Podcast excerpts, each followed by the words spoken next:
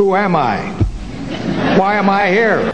Ask not what your country can do for you. Ask what you can do for your country.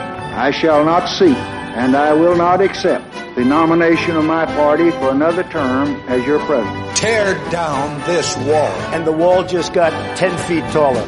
We're going to California and Texas and New York. And we're going to South Dakota and Oregon and Washington and Michigan. And then we're going to Washington, D.C. to take back the White House. Ah! The Halloween candy has been distributed.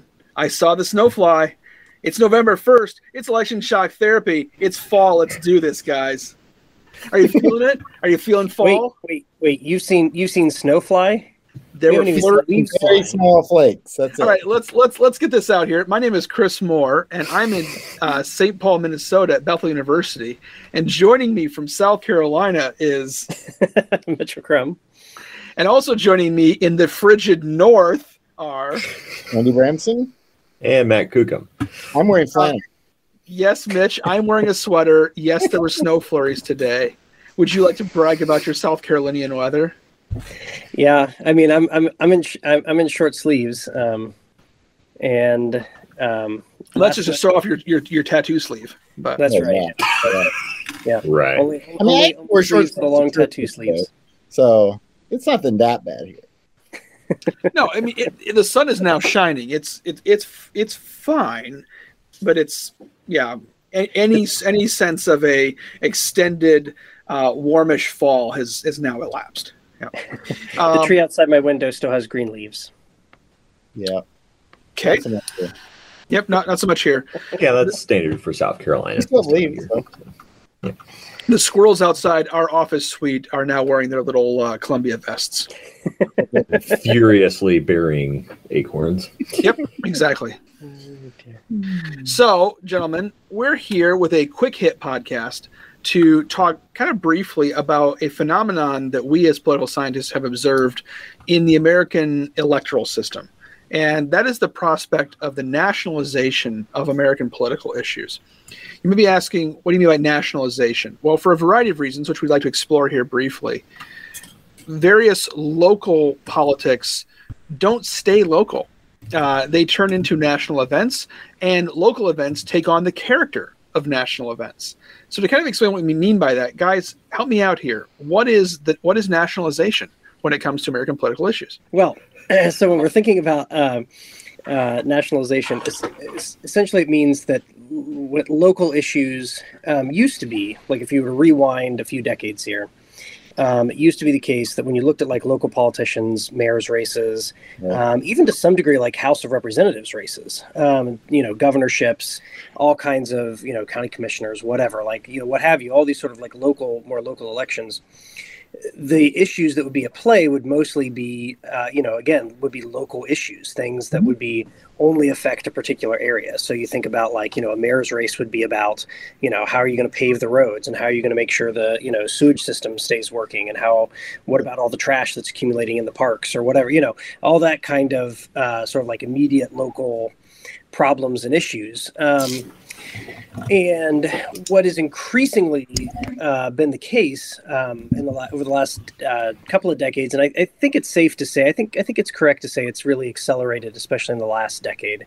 Um, That uh, you know, essentially, even local races begin to be bound up with uh, more national issues. Instead of thinking about, you know, instead of politicians talking more about like, what are they going to do to make sure, you know, um, you know, the I mean, I don't know. The you know, what are they going to do to make sure the roads stay paved or whatever? Instead, we're talking about you know, what is your, um, you know, what's your what's your view on, uh, I don't know, all kinds of whatever. What you know, what's your what's your what's your what's your what's your take on Trump or what is your view Yeah. of Yeah. uh, you know of whether of whether uh, President uh, Obama um, was was was born in the U.S. or what's your view on um, you know whether uh, yeah, etc. You can get you can get the same ideas, right? All of these sort of like national litmus tests essentially get transposed onto um, local politics.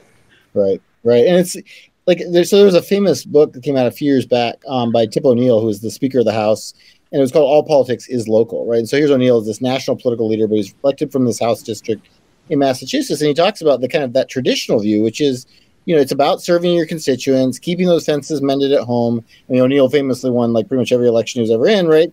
And it was like I built those relationships back home. That's what matters. Those people know me. They trust me. They know I'm going to look out for their interests. That's really what it comes down to for most of politics. Exceptions being like presidential races, maybe Senate to some extent, right?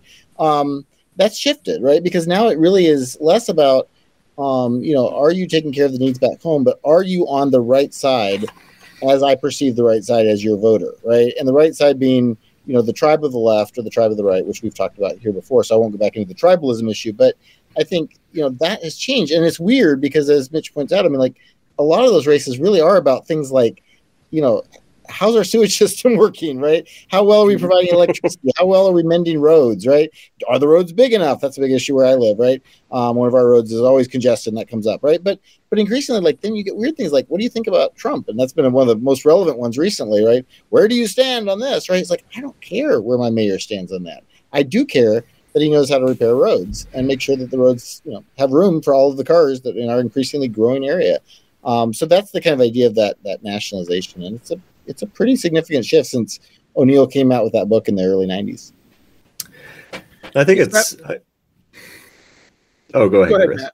I was just going to say it's interesting to think about some of the reasons why. I mean, I think um, Andrew and Mitch, you're you're exactly right. I mean, case in point, right? In the the re- there was a recent debate between the Republican, the Democrat, in the New Jersey gubernatorial race, and the basically the debate was completely completely consumed with discussion about like Trump and Biden and COVID and very little on issues that matter to New Jersey. And the question is why, right? Mm-hmm. And there's a lot of reasons why. Um, one of them has to do with the nationalization of media, right? So um, you have um, increasingly people sort of paying attention to national level politics, um, and there are plenty of media outlets that are there to service um, that desire, right?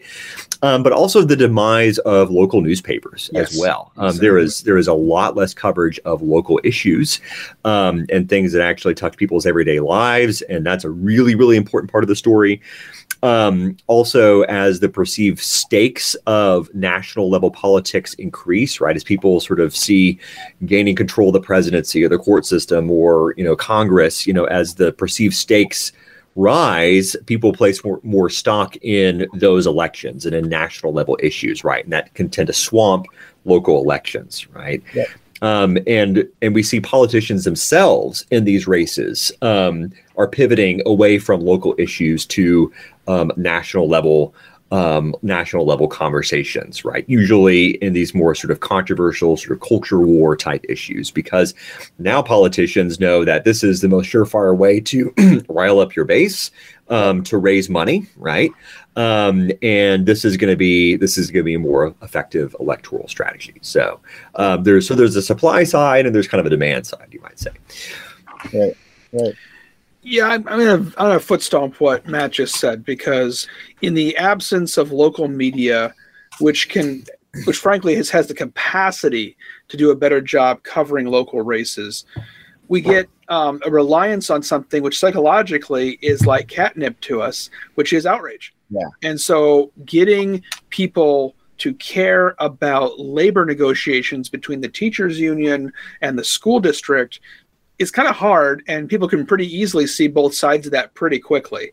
We're mm-hmm. talking about um, eighth grade math scores or eighth grade reading scores, like Yep. That that people people should care about that. That should be why you vote for a school board member if they raise the rates at which your students are performing. But what the, what makes us angry, what makes us fired up, is critical race theory. And so, if I can turn my um, school board election into a referendum on critical race theory, that's something the national media can cover, and that's something that just it's just like raw sugar to yeah. the endocrine system of the of the American electorate.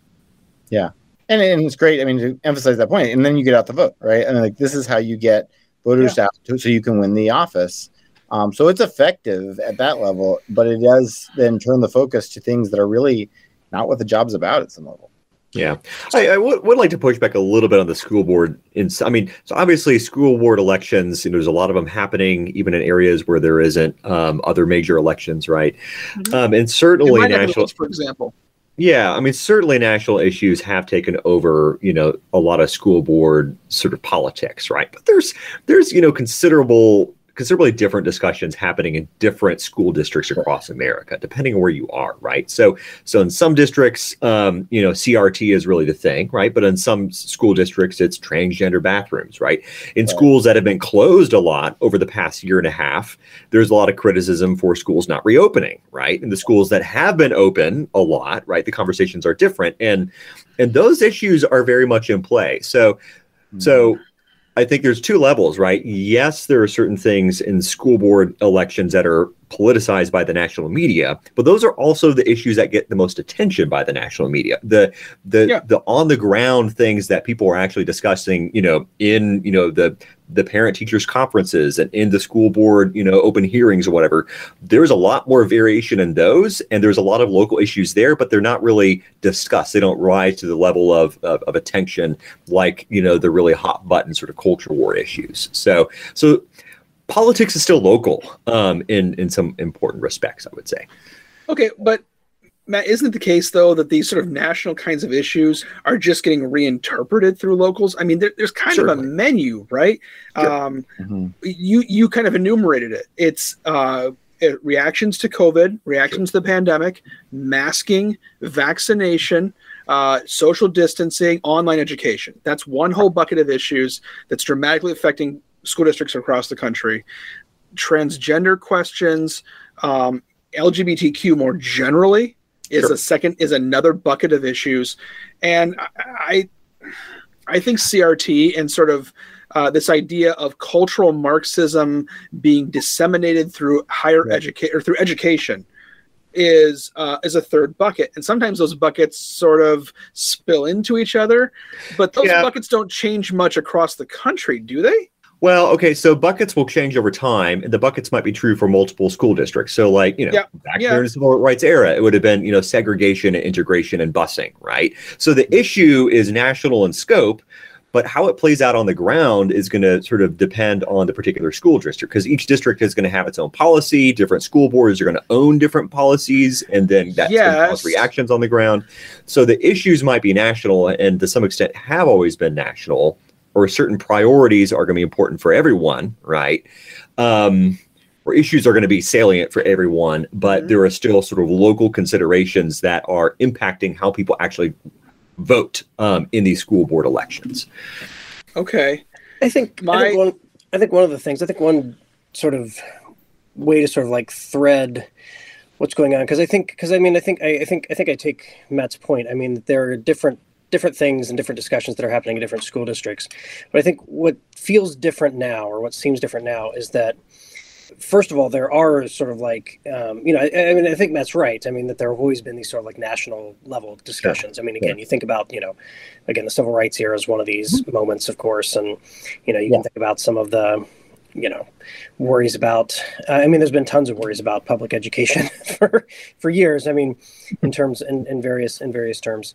Um, but I think I think one of the things that seems increasingly the case for for a lot of people in a lot of these races uh, um, is that um, it's just that it's just that it seems like those those are the only issues in some ways, or even right. the most important issues. Whereas in the past, you might have said, "Well, yes, you know what you think about race matters, right. but it also sure. matters what you think about, you know, our busing crunch and, you know, what you are going to do about, you know, um, I don't know, training our teachers and, you know, the fact mm-hmm. that our, you know, classrooms are overcrowded or what, you know, what have you, you know, these sorts of issues. And it just seems like more and more those issues are not what people are focused on when they're voting, even for these local issues like a school board. You know, so while it might be, you know, LGBTQ issues in this district and critical race theory in that district and, you know, COVID policy in this district, it's still like at each district, it's like a national level issue that's probably driving most people to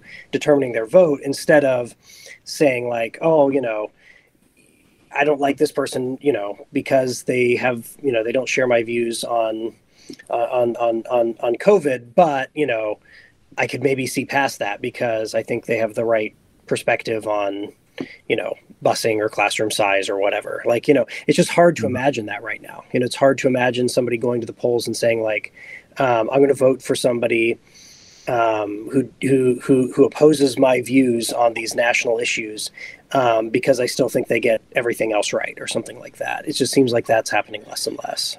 Mm-hmm. I, I, agree with that. So here's another way of framing, I guess, the issue that I'm talking, I'm, I'm thinking my way through here with you all. We have issues like the busing shortage, which I would I would definitely think would be an important local issue for parents and districts to resolve sort of a, a, a crisis of a dearth of bus drivers in the post-COVID era. But that doesn't seem to be highly mobilizing as an issue, either in mm-hmm. terms of drawing media attention or in drawing voters to the polls. What's drawing voters to the polls are these national issues which can be linked to polarize, polarizing positions, right?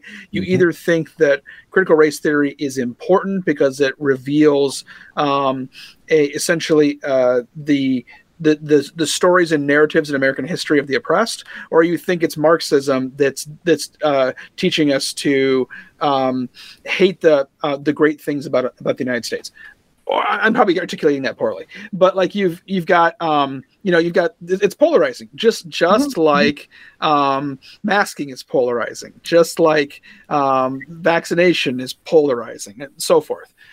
Those kinds of polarizing issues aren't just polarizing in the sense that they're binary; they're polarizing in the sense that they're lining people up to a certain version of the Democratic and Republican parties, or right. to extreme liberal and extreme conservative positions. Um, whereas resolving a busing crisis doesn't necessarily put you in that same kind of boat. So I, I, that's why I feel like these issues are are nationalized, and, and, and nationalization is running the game, even if local politics still matters, especially in small localities. I'll, I'll be honest here; I'm not sure who listens to this podcast, but I came I came from a small town. Uh, my small town, uh, the county my small town is located in, is ninety percent Republican. Um, mm-hmm. 90 percent of people voted for Trump in 2020, um, and yet they are concerned at the local school board level about the introduction of critical race theory into the curriculum at the school. And there are people running for the school board with that as their concern despite the fact that there is literally no one running espousing some kind of critical race theory right. education. Right, right, right. And it's a great, like, and again, it's a great get out the vote strategy, right? I mean, like because you're you're preaching to a very sympathetic choir there, right? I mean, who? Yeah, is, yeah. This is this is. But a, it's it's I mean, literally not an issue. Like it's right, right. At least at least I have no evidence to suggest that this is a problem, but every evidence to suggest that right. everybody is mad about it. Yep, but it's still but it's, it's, still a great vote getter, right? And so I think it does that. And you're right. And like, and the other thing that strikes me about this as you were talking, Chris, is like, it's just like we've we've removed the idea to think about like how do we find solutions on this? How do we find like nuanced ways? Which is what things like school boards should do, right? I mean, they're just there to like they're there to help smooth the way to educate children well. So we need to get them to school, busing, right? Um, mm-hmm. and to then think about how do we balance classrooms and environments so that different kinds of students are you know like accommodated well right? I mean so you you have a school and you have lgbtq students right? And you have students who are going to say um, you know there's things that are i morally cannot affirm right? How do you think about a way for all those people to be educated together? We're not really thinking about that right? What we're thinking about is two hardline positions. This is morally wrong and we're going to stand against it or we should affirm everything and everyone should sign on to this affirmation right? And that's a slightly simplified version of those polls but not by much right and and what we should be thinking about is saying they all need to go to school together.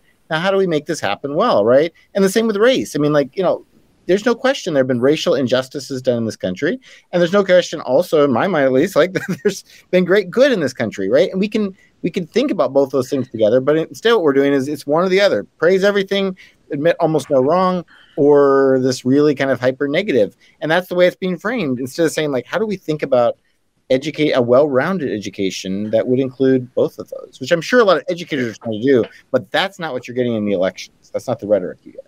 So one last way of framing this question, I'll keep this short, um, is this seems like school boards are being talked about and and are reacting much more to this nationalization effect this cycle is that because we're in an off year and so there's nothing else to focus on so we're focusing on school boards? Or are we actually seeing the increased politicization and polarization of american school boards?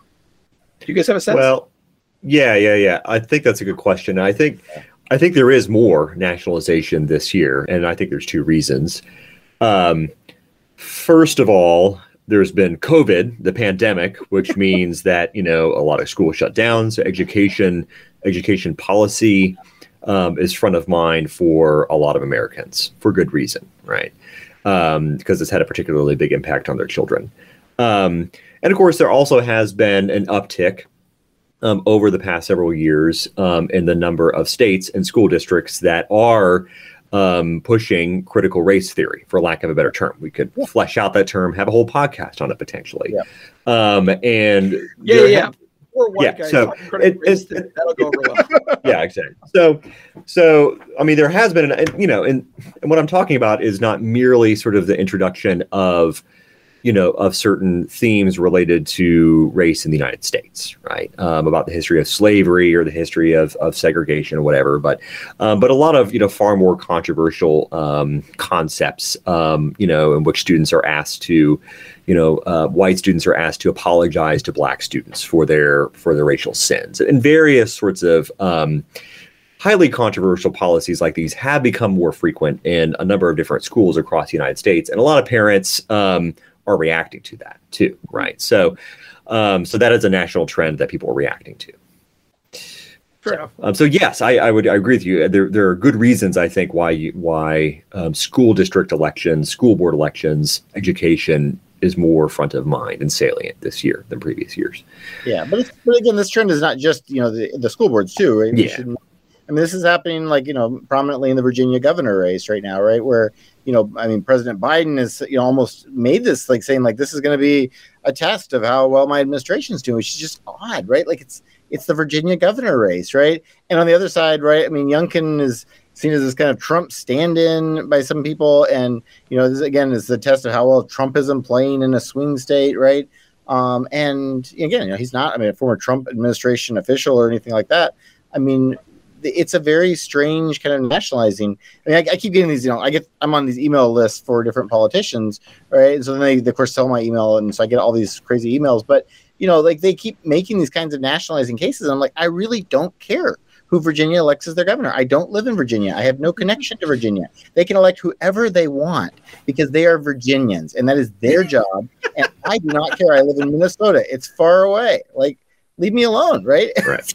But, but I mean, that's kind of that's the kind of attitude we have is like, no, no, that you should care. This is going to be terrible. Which you know, whichever way you go, it's going to be terrible because you're going to get to get this like Trump, you know, affiliate or this Biden affiliate, and either way, like you know, well, two, yeah, yeah, two points. Um, First, politics is increasingly becoming a sport, right? Yeah. And so wherever the game is being played, um, that's going to become increasingly important for people, um, or in, you know, interesting to people who like to talk about politics. Um, you know, it, part of the reason why the Virginia governor's race is um, getting a lot of attention is, well, first of all, it's uh, it's around Washington D.C., where a lot of political reporters are, right? So there's that, and okay. same thing for for New Jersey, right? So kind of in their backyard, they report on it. That's a phenomenon. Of course, also um, it's you know one of the few sort of major you know state level races that we have, right? Um, if this was happening in the middle of a presidential election year, no one would be talking about it outside of Virginia for the most part. But this is the only game that's going on. People are paying right. attention. Interesting thing about Terry McAuliffe, though, is he has tried to actually make his um, political oh, yeah. pitch more local, right? So McAuliffe has been very much trying to tie um, tie Glenn Youngkin, the Republican, to Trump and to national level issues. Um, Terry McAuliffe has brought in a number of um, big hitting sort of Democratic speakers: Joe Biden, Jill Biden, Barack Obama, Kamala Harris, Stacey Abrams. Right, all of these, all of these big sort of Democratic yeah. names. Uh, McAuliffe has done that, whereas Youngkin has tried to avoid campaigning with Trump and has very much focused on sort of kitchen sink, uh, kitchen table sort of issues, right? Um, you know, like education, um, taxes, sort of bread and butter stuff um, that is that is less controversial. Um, so it'll be interesting to see, um, you know, what happens with the election um, and Yeah. Be, because I think it's going to say something about you know whether or not Republicans can benefit perhaps by pivoting to to local politics and how much people actually care about local politics versus national politics. I, right. That's what I'm curious about when it comes to the governor's race. Not so much who wins, but um, the effectiveness of these different strategies. Yeah. Although with that said, one of the point. things. Oh, sorry, so, go ahead, Andy. No, I was just going to say Youngkin's and Youngkin's polling has been improving, right? So I wonder if that that appeal is resonating with certain Virginians who say, "Hey, this is about us, not about a referendum on Joe Biden," right? So we'll we'll see where that goes. Yeah. I'm actually not totally sold on that. I mean, uh, one of the things from my watching of the Virginia governor's race is that Youngkin was losing for a long time, um, which is what was expected. I mean, right. you know, Virginia's been a blue state, um, but the moment that seemed to sort of like pivot for um, for for him um, was when he sort of um, you know, basically there was a moment in one of the governor's debate in, in one of the debates um, where essentially, um, you know, I can't remember, I, I, can't remember the exact quotes, but you know, and and, and the context, but basically, uh, McAuliffe basically said something along the lines of, um, you know, school school teachers should be determining curriculum, not parents. Um, and I have the quote for you. Okay, there you go. quote: I don't think parents should be telling schools what they should teach. End quote.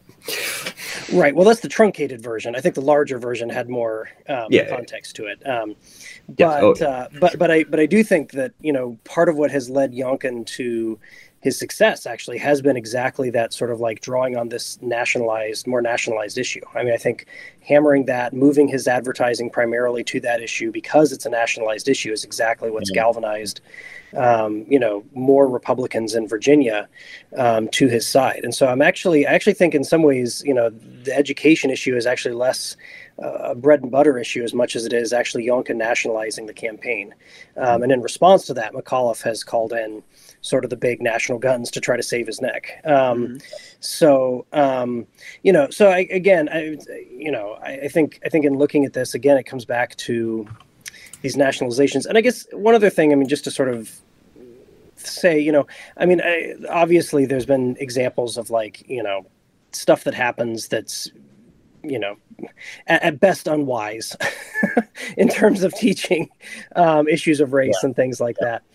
Um, but I mean, with that said, I think one of the things to kind of keep in mind, I think this is where the nuance often gets lost, is in some, in a lot of these cases, I mean, they're relatively isolated.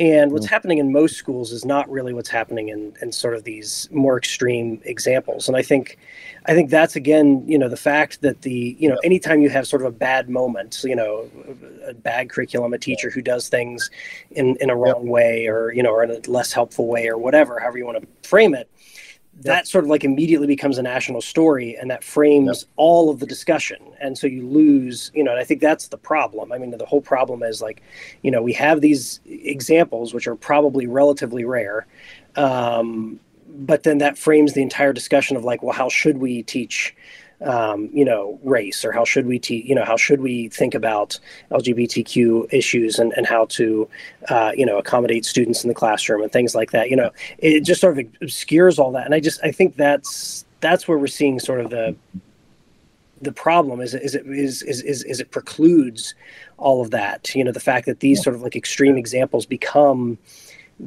uh, again, the talking point. I mean, you know, that we're thinking in, in those terms as opposed to like, well, you know, yeah, that there that there that there are shades. There's a lot of shades in between. Mm-hmm. Yep. So basically, probably whichever one of them wins is going to be seen as like an affirmation of the nationalization. Either Youngkin on the on the education issue, or McAuliffe for bringing in the big guns who brought him across the finish line. So, oh well, I was hopeful for a minute there that maybe we could you know reframe this, but. no, I think this nationalization issue is here to stay. But the question becomes: It's visiting school boards this year.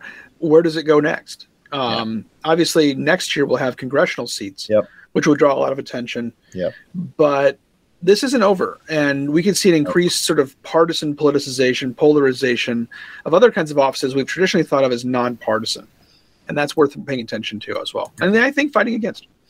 Yep. Um, thanks guys this is helpful for me to clarify my thoughts hopefully it's helpful for listeners to listen to too if you have other questions for us, concepts we can explain, quick hits that we can address, you can always reach out to us at electionshocktherapy at gmail.com.